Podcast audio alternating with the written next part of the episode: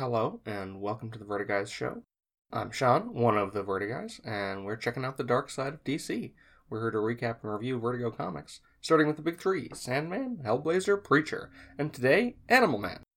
Timing, it turns out, did not permit us to have a Hellblazer episode ready for you, but I still wanted you to have something this week. So here is a conversation that we had about Animal Man, Flesh and Blood. This story ran in Animal Man Volume 1, issues 51 through 56, which were written by Jamie Delano, penciled and inked by Steve Pugh, with colors by Tatiana Wood and covers by Brian Bolland. You read Animal Man Flesh and Blood. Yeah, as well as the second trade of Swamp Thing. Right. But I really, you know, we're going to end up covering Swamp Thing on this show. Sooner, Probably, yeah. Sooner or later. So I want to talk about Animal Man. Yeah. What did you think of Animal Man Flesh and Blood? Well, you might call me a shallow child, but those were some grim fucking comics. It is a slog. You know, it's a tough read. It's very dark and very miserable and very slow. And it takes a long time to do what you know it's going to do anyway, which is that he's going to, you know, figure out how to rebirth himself through the red. Right, yeah. Yeah, I didn't expect it to happen the way that it happened, where he got a dinosaur pregnant with an egg which hatched into Buddy Baker. Or no, it hatched into the, the tiger guy, right? Yeah. And then he he pulled a, a Naraku and gathered a whole bunch of animals together and sort of mooshed all their parts together to create Buddy Baker afterwards. But for a while he was like, maybe I'll just be Tiger Man. right. Yeah. Maybe, maybe my wife should accept that I'm Tiger Man. And his wife is like so sure that all these animals she's seeing are actually him, and she's actually right. It's the little girl. Yeah, I'm sorry, his daughter, not his wife. Yeah, yeah, Yes. because she has some kind of special red senses, and apparently she was able to just like time displace a Triceratops using them. I think it's her that's the avatar of the red, Okay. not not Buddy Baker. Oh, Buddy Baker. Buddy Baker got the powers through some kind of weird accident. He accesses the red, but he is not its elemental. He is not the right. Okay, okay. The stuff with Buddy in the red, the Vision Quest stuff, is actually less objectionable to me than the Uncle Dudley stuff. Okay. Like, and it's very Jamie Delano, very like stream of consciousness. Look at this weird Vision Quest experience that the character is having. Very like the druggy issues of Hellblazer. Right. That was kind of what I went in expecting, and that was fine. But the Uncle Dudley stuff is just like horrific. Yeah, And- that guy's and a real nasty character. Yeah. Yeah, Animal Man's son has been given for babysitting to mm.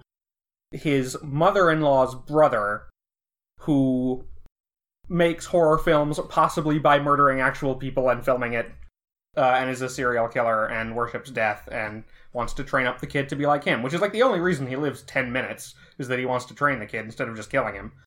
Right. Thankfully, I guess, although at the end of the story arc, like, the kid's still gonna grow into a psychopath. right. And it's just this this this broken stair bullshit where the grandma's like, "Oh, but we have to make him part of our family," and it never suffers any repercussion for the fact that it was her stupid idea to give the kid to this guy. Broken stair. Yeah, What's that? broken stair is a term for a person known to be a problem. Like, you know, if you knew a stair to be broken in your house, you would just step over it. So it's when somebody's known to be a problem and nothing's done about it. It's just we who are familiar with the problem avoid it. I see. So it's like instead of instead of fixing the stair, if you just find it easier to just like to just kind of go around it instead Yeah. of ever addressing it. I see. Yeah, so that made me really mad. Yeah, yeah. He's he's a he's a bad he's a bad mean character and uh, and a pretty infuriating character as well. And it's like, I mean, he's just so malevolent. It's like he doesn't even kill Buddy Baker on purpose, really. You know? Right. He just kind of sows destruction wherever he goes, and puts no value on life whatsoever. Right. Yeah, I, as I understand it, like I guess that's pretty a pretty essential arc, but the rest of the Jamie Delano run seems like, from what I've read, seems like kind of a downward spiral from the the glory days of the character. That's after Morrison. That's Peter Milligan had him for a while, which I know. What you think of Peter Milligan? Yeah, that uh, that really lousy X Men run. That is the reason I don't like Peter Milligan. Yeah. and I'm so hesitant to read his other work. Although a lot of people say he's great. Mhm. That really lousy X Men run just got re-released in trade. It came out in a in a big book last week. Also, the art of uh, Mr. Steve Pugh, the Steve Pugh Jamie Delano team working together, and very few people do grody like Steve Pugh does. The art is really good. It's like, yeah, the, Yeah. the the writing is a slog, but the art in that in that story arc is so good. Yeah, the uh, the POV sequence where Buddy has accidentally resurrected in his own destroyed body, really spooky and effective.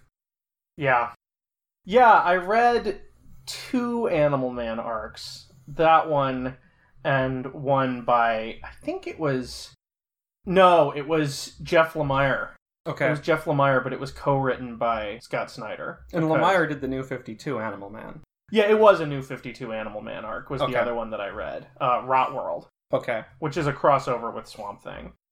and that's about the black, the avatars of the rot.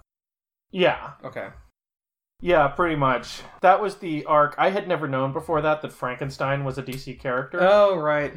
but apparently DC's version of Frankenstein has a rich history. kind of like how Marvel Dracula is a big deal. right. Alright, join us next week as Hellblazer puts on Guys and Dolls. If you like our show, you can check out our website at vertiguys.blueberry.com. We've got lots more episodes, plus show notes on every episode. You can get in touch with us on Twitter. You can reach Eric at Vertiguys. You can reach me at blankcastsean. And we'd love to hear from you by email, vertiguys at gmail.com. If you're listening to this podcast via some kind of podcast software, you could leave us a positive rating or review, which really helps people to find the show. But as always, thanks for listening, everybody.